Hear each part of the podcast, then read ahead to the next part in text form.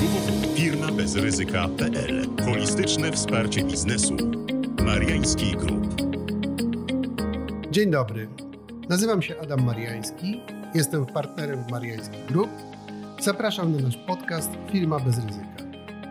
W dzisiejszym odcinku moim gościem jest pani mecenas Magdalena Żywaczewska-Łuczkowska, radca prawny, menadżer w Departamencie Prawnym. Dzień dobry. Dzień dobry Państwu. Dzień dobry.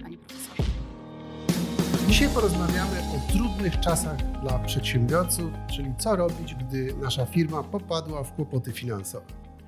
Jak wiemy, w ostatnim czasie e, sytuacja gospodarcza, ale także otoczenie prawne ulega dynamicznym zmianom, najczęściej niestety na niekorzyść samych przedsiębiorców i ich prowadzonej przez nich działalności gospodarczej. Jak to może się odbić na bieżącą sytuację tych przedsiębiorców? Dokładnie. No, na czas, nastały bardzo trudne e, czasy dla przedsiębiorców. E, jest to spowodowane mm, tak naprawdę wieloma czynnikami, przede wszystkim inflacją, wzrostem cen, ale również niestabilną sytuacją polityczno-gospodarczą na całym świecie. Odbija się to mm, bardzo mocno na, e, na przedsiębiorcach, w szczególności małych, średnich przedsiębiorcach, którzy E, najdotkliwiej odczuwają e, te zmiany. Nie bez znaczenia są również e, tutaj już na naszym poletku bardziej mm, te zmiany prawa, które wprowadzone są bardzo szybko, bardzo gwałtownie. No i niestety najczęściej są to zmiany na niekorzyść przedsiębiorców. Wpływa to negatywnie na prowadzenie działalności gospodarczej. E, przedsiębiorcy e, borykają się z problemami finansowymi ze względu na wzrosty cen e, i zmianę mm, sytuacji geopolitycznej. Bardzo często przestawane są różnego rodzaju inwestycje. Inwestorzy boją się, boją się tych zmian, tego co ich czeka, więc bardzo często wycofują się. To z kolei odbija się bardzo negatywnie na na wykonawcach. Prowadzi to do sytuacji, w której e, spółki, przedsiębiorcy mają bardzo poważne problemy finansowe. No i nierzadko e, kończy się to decyzją o rezygnacji z prowadzenia działalności gospodarczej. I tutaj pojawia się już wiele problemów natury praktycznej, bo przedsiębiorcy na przykład próbują się wycofać z wygranych przetargów, czyli de facto nie przystępują do podpisania umowy która finalizuje e, ten przetarg, e, no to się wiąże także z jakimiś karami czy odpowiedzialnością, a nawet odstępują już do umów realizowanych, e, no bo to są większe kary, większe koszty realizacji tej umowy niż kary nawet, które musieliby zapłacić. Dokładnie. I, dokładnie. Tutaj, I tutaj tych sytuacji oczywiście jest bardzo dużo, ale to, co pani mecenas powiedziała, no, także wstrzymanie wielu, wielu inwestycji. E, ale wstrzymanie różnych zakupów, e, e, nowej ekspansji w ogóle na nowe rynki, no to wszystko powoduje, że można powiedzieć, że widzimy taką pewną stagnację już w gospodarce. To oczywiście przełoży się na kwestie finansowe, na płynność finansową. E, I czy firma może w ogóle przygotować się na taką sytuację? No bo można powiedzieć śmiało, że mało kto spodziewał się aż tak trudnej sytuacji gospodarczej, z jaką mamy do czynienia w tej chwili. Zapowiedzi wielu e, osób, e, tym także funkcjonariuszy publicznych, prezesa Narodowego Banku Polskiego, przedstawicieli rządu wskazywały, że nie będzie tak źle. A jednak jest zdecydowanie gorzej niż wiele osób przewidywało. Czy można się do tego było w jakiś sposób przygotować. I tak, i nie. Mm, to znaczy, są takie sytuacje, jak e, pokazuje nam doświadczenie z ostatnich kilku lat, no, których nie jesteśmy w stanie przewidzieć, i e, mimo gdzieś tam prognoz, że, że, będzie, że nastanie ten kryzys gospodarczy, e, no to były to sytuacje jak chociażby epidemia COVID-19, których no nie dało się przewidzieć, a także no decyzje podejmowane o kolejnych lockdownach, które miały gigantyczny E, wpływ e, na przedsiębiorcę. Więc są to takie czynniki, których żaden przedsiębiorca nie jest w stanie e, przewidzieć. Natomiast no, można podjąć takie działania, które mm, zabezpieczą nas w jakikolwiek sposób przed negatywnymi konsekwencjami takich, takich sytuacji. Podstawowa rzecz to jest wybór mm, optymalnej i bezpiecznej formy e, prowadzenia działalności gospodarczej. To jest bardzo ważne. E, myślę, że wiele osób nie zdaje sobie z tego sprawy. Mm, rozpoczynamy działalność, podejmujemy decyzję o wyborze najprostszej formy, czyli jednoosobowej działalności gospodarczej. I oczywiście to jest prosta forma prowadzenia tej działalności, ale jest to też forma, która nie zapewnia nam bezpieczeństwa na przyszłość. Tak? E, przedsiębiorca odpowiada całym swoim majątkiem, e, majątkiem osobistym, majątkiem rodziny całej, więc no tutaj w sytuacji kryzysu i problemów finansowych e, no jest ryzyko utraty właściwie wszystkiego. Tak? Natomiast jeżeli wybierzemy taką formę, która z jednej strony będzie odpowiednio dostosowana do rodzaju działalności, którą my prowadzimy, a z drugiej strony zapewni nam maksimum bezpieczeństwa, no to tutaj możemy uniknąć chociażby tych konsekwencji dla majątku e, prywatnego. Tak? Mm, niestety, z uwagi na, na zmiany wprowadzone w, mm, e, w, w prawie, ta optymalna forma, którą kiedyś była spółka komandytowa, już, już nie możemy mówić o takiej, o takiej formie, która jest e, idealnym remedium na wszystko. Tak? Znaczy dodajmy, że spółka komandytowa w formule, w której komplementariuszem była spółka ZO, tak czyli pełną odpowiedzialność za zobowiązania tej spółki ponosił komplementariusz spółka ZO, czyli tak naprawdę nikt, bo ta spółka miała minimalny kapitał. Mówię to dlatego, że w jednym z już z poprzednich odcinków, ale także w kolejnym będziemy zajmować się optymalną pod względem podatkowym, czy niekoniecznie bezpieczną e, formą, czy stuprocentowo bezpieczną formą działalności gospodarczej, w której komplementariuszem jest osoba fizyczna, a taka spółka komandytowa dzisiaj po Polskim Ładzie zapewnia takie same, a nawet niższe opodatkowanie niż przed wejściem w życie tych e, przepisów. Więc my dzisiaj zastanawiamy się nad kwestią, bezpieczeństwa prawnego przede wszystkim i dywersyfikacji działalności, czy optymalnej formy, żeby tego ryzyka z majątku prywatnego nie ponosić e, też za dużego. E, a tutaj jest jeszcze druga strona medalu, czyli tak trzeba strukturyzować biznes, aby jednocześnie zapewnić bezpieczeństwo prawne, ale nie płacić też za wysokich, ciągle rosnących podatków. Oczywiście, dlatego tak ważne jest właśnie E, dobór takiej e, formy prowadzenia działalności, który będzie odpowiedni dla nas, dla tej konkretnej działalności. Tak, ta analiza na początku, przed podjęciem decyzji o, e, o formie, jest bardzo istotna. I tak jak pan profesor powiedział, ta dywersyfikacja to też jest forma zabezpieczenia na przyszłość. Jeżeli mamy kilka różnych biznesów prowadzimy, jeden jest mniej czy bardziej ryzykowny, to też warto pomyśleć o kilku podmiotach, które będą E, prowadziły tą, e, tą działalność e, gospodarczą. Jeżeli chodzi o takie zabezpieczenie przed ewentualnymi problemami finansowymi, no to na pewno jest to też jakiś backup finansowy dla, dla przedsiębiorstwa. On pozwoli gdzieś tam mm, na samym początku na wdrożenie takich środków, które nie będą bardzo dotkliwe dla przedsiębiorstwa.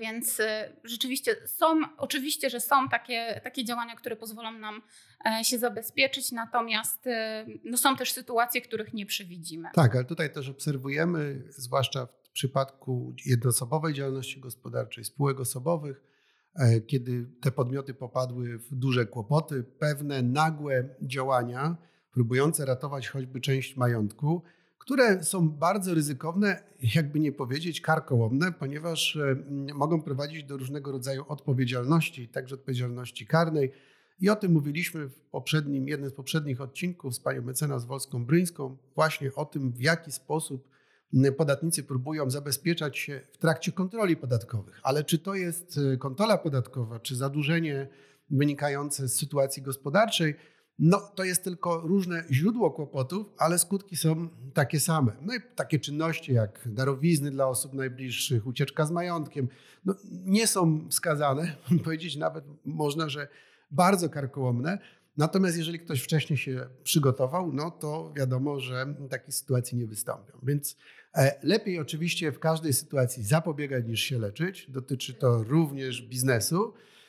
No dobrze, no ale jeżeli ktoś się nie zabezpieczał, nie przemyślał, e, nie wdrożył e, odpowiedniej struktury bezpiecznej, ale także optymalnej podatkowo, i te kłopoty się pojawiają, to co wtedy można zrobić? Dużo zależy od tego, jak poważne są to kłopoty. Tak jak pan profesor powiedział, w momencie, kiedy te kłopoty się zaczynają, zaczyna się jakaś kontrola, czy, czy dłużnicy zaczynają pukać do naszych drzwi, to rzeczywiście my obserwujemy w praktyce, że, e, że przedsiębiorcy bardzo często no, podejmują bardzo złe i pochopne decyzje, e, które, mm, które mogą doprowadzić do pogorszenia tej sytuacji. Dlatego My rekomendujemy jednak konsultacje. Kiedy te, te kłopoty się zaczynają, e, nawet jeżeli to jest jeden wierzyciel, z którym mamy problemy, nawet gdy to jest jedna inwestycja, którą, z którą mamy problemy z realizacją, warto zawsze się skonsultować i zastanowić się, co możemy zrobić na danym, e, na danym etapie, tak? bo dużo zależy właśnie od tego, jak poważne są to kłopoty. A środków,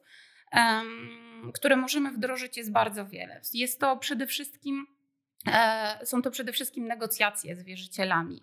Od tego warto zacząć, e, bo jeżeli unikamy kontaktu z wierzycielem, e, nie odbieramy telefonów, nie odbieramy korespondencji, co też niestety bardzo często obserwujemy u niektórych klientów, którym się wydaje, że nie odbiorą korespondencji, to właściwie no, jakby, jakby nic się nie stało, nie dostali żadnej e, decyzji. Tak, zdecydowanie nie działamy, e, warto rozmawiać, warto negocjować, bo często te pierwsze kłopoty, one ciągną ze sobą kolejne, a jeżeli zadziałamy tak, żeby te pierwsze, y, te, te, to początkowe stadium naszych e, problemów finansowych zostało e, rozwiązane e, i zabezpieczone odpowiednio, no to wtedy mm, być może wystarczą właśnie negocjacje. Poza tym oczywiście są, mm, są inne środki. Występowanie z wnioskami o rozłożenie na raty, do, jak chociażby do ZUS-u, czy też odroczenie płatności. E, to też czasem jest dobry moment na e, restrukturyzację, ale restrukturyzację w obrębie własnej e, działalności gospodarczej, czyli właśnie dywersyfikacja działalności, która jest bezpieczna, ale też szukanie inwestora, czasem łączenie E, sił z innym przedsiębiorstwem, czyli e, procesy M&A. To jest też czasem dobry, dobry moment, bo e, pozwoli na zapewnienie nowych środków naszemu przedsiębiorstwu, a przede wszystkim na wzmocnienie i zapewnienie rozwoju na przyszłość. Tak, i tutaj oczywiście też trzeba dodać, że te restrukturyzacje, czyli różnego rodzaju podziały, przekształcenia, dywersyfikacja, musi być przeprowadzona z odpowiednim pomysłem, tak aby po pierwsze nie szkodzić wierzycielom, bo to może być potraktowane jako też swego rodzaju ucieczka mm, przed wierzycielami. Natomiast po drugie, mm, nie może to prowadzić do negatywnych skutków, chociażby na gruncie podatkowym. No tu warto przypomnieć, że po wejściu Polskiego Ładu nie wszystkie restrukturyzacje są neutralne podatkowo, czyli mogą prowadzić do powstania obowiązku zapłaty podatku dochodowego przez wspólników czy przez spółkę. No ale to tak tylko na marginesie. Natomiast jeżeli te postępowania, o których pani mecenas powiedziała, e, te postępowania e, ugodowe, postępowania, w których próbujemy rozkładać nasze zobowiązania w odpowiednim czasie, chociażby na raty, pewne układy takie dobrowolne z wierzycielami, no jednak nie przyniosą skutków, to rozumiem, że pozostają nam postępowania sądowe. Co możemy tutaj powiedzieć, zwłaszcza no nie chodzi mi tylko o samą upadłość, no bo upadłość, wiadomo, to de facto jest koniec e, firmy, ale może jednak jeszcze warto podjąć inną próbę restrukturyzacji sądowej. Zdecydowanie tak. Ja myślę, że e, ostatnimi czasy te postępowania restrukturyzacyjne sądowe e, one bardzo zyskały na popularności. Przede wszystkim dlatego, że po pierwsze mamy trudne czasy i wiele przedsiębiorców potrzebuje tych restrukturyzacji, a po drugie, że one znacznie zostały odformalizowane i, e, i łatwiej jest przeprowadzić e, takie postępowanie. E, w sytuacji więc, gdy mm, te działania ugodowe, pierwsze działania ugodowe, negocjacje z wierzycielami, one nie przyniosły efektu, no to właśnie warto skorzystać z jednego z szeregu postępowań, sądowych postępowań restrukturyzacyjnych. One pozwolą nam na zachowanie tej działalności. To jest ta podstawowa różnica pomiędzy postępowaniem restrukturyzacyjnym a upadłościowym. Ta restrukturyzacja ma zmierzać do zachowania danego przedsiębiorstwa. Ona ma prowadzić do zawarcia układu, czyli swego rodzaju ugody między dłużnikiem a wierzycielami, którą zatwierdza sąd, ale zmierza do kontynuowania działalności przez e, danego przedsiębiorcę. Bardzo często jest też tak, że przedsiębiorca w postępowaniu restrukturyzacyjnym, on ma możliwość ciągłego prowadzenia, właściwie to ma obowiązek prowadzenia działalności e, gospodarczej i zaspokajania, zaspokajania bieżących e, wierzytelności. Natomiast bardzo często jest zupełnie niezależny od, od syndyka, od doradcy restrukturyzacyjnego. On działa zupełnie mm, bez konieczności nawet konsultowania tej bieżącej działalności z sądem czy z E, z doradcą restrukturyzacyjnym, więc to jest e, bardzo dobre e, rozwiązanie. Przede wszystkim też dlatego, że ta restrukturyzacja wszczęta, otwarte postępowanie restrukturyzacyjne, ono zapewnia przedsiębiorcy bezpieczeństwo, bowiem w okresie tego postępowania nie mogą być wszczęte ani prowadzone postępowania egzekucyjne, czyli przedsiębiorca nawet jeżeli ma wierzycieli, nawet jeżeli wydane są już nakazy zapłaty, on nie boi się, że nagle z dnia na dzień zostaną zablokowane jego rachunki, E, i nie będzie miał możliwości dalszego prowadzenia działalności. Cały czas działa i mm, to postępowanie zmierza do, do spłaty wierzycieli na warunkach zdecydowanie lepszych niż miałoby to miejsce e, normalnie i kontynuowania tej działalności. Oczywiście te warunki trochę zależą od wierzycieli, na co się tak. zgodzą. Tak. Jak wierzyciele są rozsądni i wiedzą, że tylko w ten sposób mogą odzyskać część, przynajmniej część e, swoich wierzytelności, no to oczywiście do zawarcia odpowiedniego układu y, dochodzi. No, czasami emocje są ważniejsze niż pieniądze i do układu nie dochodzi. Ale właśnie to, co pani mecenas powiedziała, no, zyskujemy na czasie, bo to postępowanie, jak wszystkie postępowania sądowe dzisiaj, nie jest szybkie. W związku z powyższym od otwarcia przynajmniej nie mamy wymagalnych y, zobowiązań i egzekucji. E, w związku z tym możemy prowadzić normalną działalność i być może sytuacja gospodarcza bądź trochę właśnie restrukturyzacja w samej firmie, obcięcie kosztów doprowadzi do tego, że będziemy w stanie wykonać te nasze zobowiązania, może nawet bez formalnego zawarcia układu. No ale jeżeli jednak firma nie ma wystarczającego majątku, ani też nie widać e, tutaj żadnych e, prognoz tego, że będzie w stanie generować wystarczające zyski, aby spłacać e, e, takie zobowiązania, to rozumiem, że zostaje nam już postępowanie upadłościowe. Tak, to prawda, ale ja też uważam, że tego postępowania upadłościowego nie należy się bać. Po pierwsze, to jest, to zapewnia bezpieczeństwo. E, na przykład w spółce z ograniczoną odpowiedzialnością zabezpie zabezpiecza nam zarząd przed ponoszeniem odpowiedzialności za zobowiązania spółki. No i przede wszystkim pozwala nam takie bezpieczne e, zakończenie e, tego naszego biznesu, e, spłatę tych wierzytelności, które, na które wystarczy nam majątku. No i po zamknięciu tej działalności możemy tak naprawdę zacząć od nowa. Zostawianie takiej spółki z długami nierozwiązanej to rodzi um, bardzo wiele problemów. Oczywiście to nie tylko spółki, bo możemy też jeszcze upadłość konsumencką zrobić, jeżeli chodzi o osoby fizyczne, Dokładnie. więc to też można przeprowadzić. Ja tu jeszcze tylko jedno, jedno zdanie dodam, to jest bardzo istotne. Wielu członków zarządu spółek kapitałowych pomija ten aspekt złożenia wniosku o otwarcie postępowania restrukturyzacyjnego lub, lub ogłoszenie upadłości we właściwym czasie. A to jest tak naprawdę jedyny instrument, który chroni przed odpowiedzialnością za wszystkie zobowiązania spółki, także podatkowe, ZUS-owskie.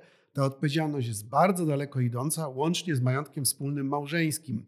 W związku z tym e, to może być bardzo drastyczne dla e, rodziny, ponieważ członek zarządu jakiejś firmy, zajmujący się nie finansami, tylko jakąś inną częścią, nie wiem, sprzedażą na przykład, e, nie będzie miał pełnej świadomości nawet o sytuacji firmy i nie zgłosi we właściwym czasie tego wniosku, to będzie ponosił pełną odpowiedzialność i to właśnie też z majątku wspólnego. No, chyba, że jest ewentualnie rozdzielność majątkowa, co też w takiej sytuacji warto rozważyć, no bo może to zapobiegać też e, egzekucji z całego majątku rodzinnego. To, to jest bardzo istotna kwestia, ponieważ wielu członków zarządu próbuje się bronić w ten sposób, że to nie oni odpowiadali za finanse, w związku z tym nie wiedzieli i dlatego to nie jest ich wina.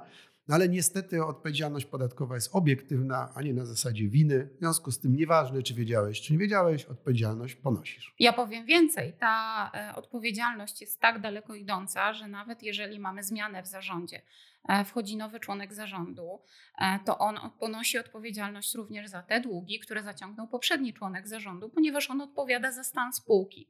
On wchodząc do tego zarządu powinien sprawdzić to, jaki jest stan finansowy spółki. Jeżeli spółka spełniała przesłanki do ogłoszenia, do, do otwarcia postępowania upadłościowego, to wtedy taki członek e, zarządu też powinien, ma obowiązek złożenia tego wniosku i on też ponosi odpowiedzialność za to. To jest już bardzo daleko idąca odpowiedzialność, natomiast zdarzają się rzeczywiście orzeczenia które, sądu, które uwzględniają tutaj odpowiedzialność takiego członka zarządu, który nawet pełnił funkcję miesiąc. I poprzedni zarząd um, narobił długów. Nie to złożył i wniosku poprzedni zarząd Dokładnie. we właściwym czasie. Dokładnie.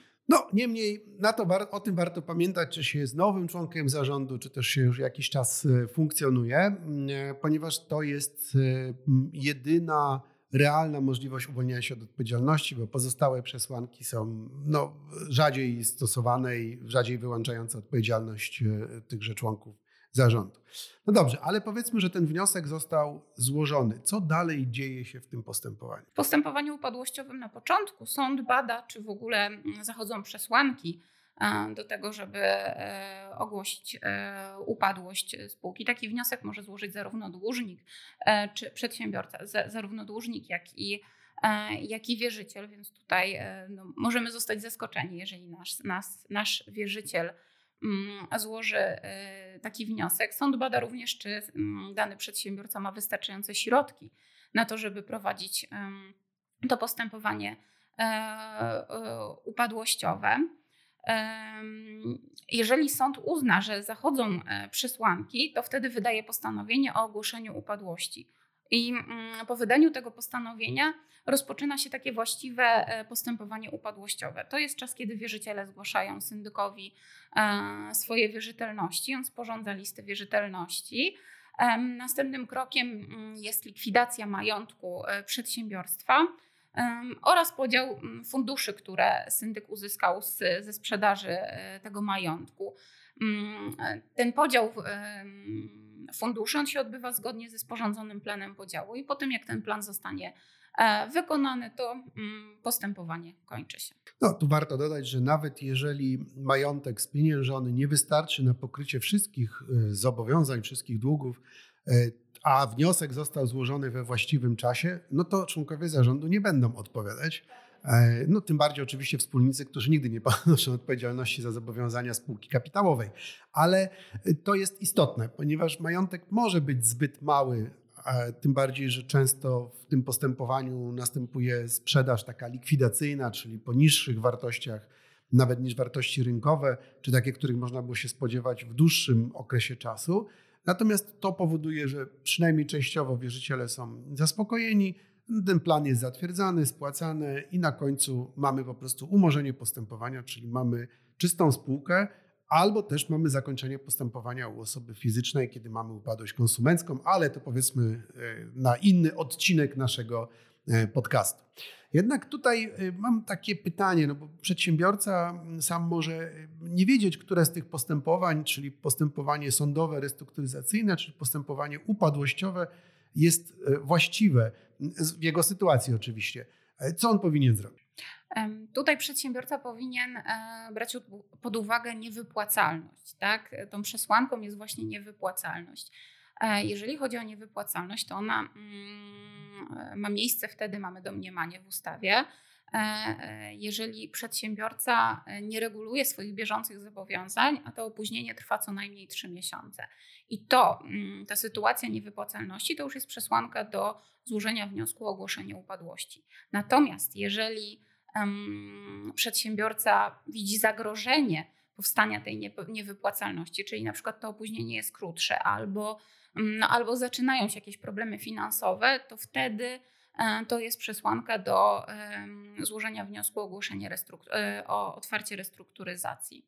Więc tutaj jest ważne właśnie, żeby przede wszystkim zarząd czy dany przedsiębiorca musi trzymać rękę na pulsie, żeby nie było za późno. Tak jak, tak jak powiedzieliśmy i zaznaczamy zawsze też naszym klientom, e, bardzo ważne jest, żeby odpowiednio wcześnie zacząć działać i działać mądrze, konsultować to, co robimy, nie podejmować pochopnych decyzji, bo one bardzo często prowadzą do E, jeszcze większych problemów niż mieliśmy. Czyli można to porównać do medycyny. Najważniejsze to zapobiegać, a jak już jesteśmy chorzy, czy nasza firma właśnie ma jakieś przeziębienie chociażby, e, to nie należy czekać do ostatniej chwili. Zdecydowanie nie. Zdecydowanie nie czekam, aż samo przejdzie. Dokładnie. Trzeba podjąć tutaj pewne środki zapobiegawcze, lecznicze, wyprowadzające na prostą. Oczywiście mm, najlepiej korzystając z pomocy osób, które mm, znają się na tego typu postępowaniach.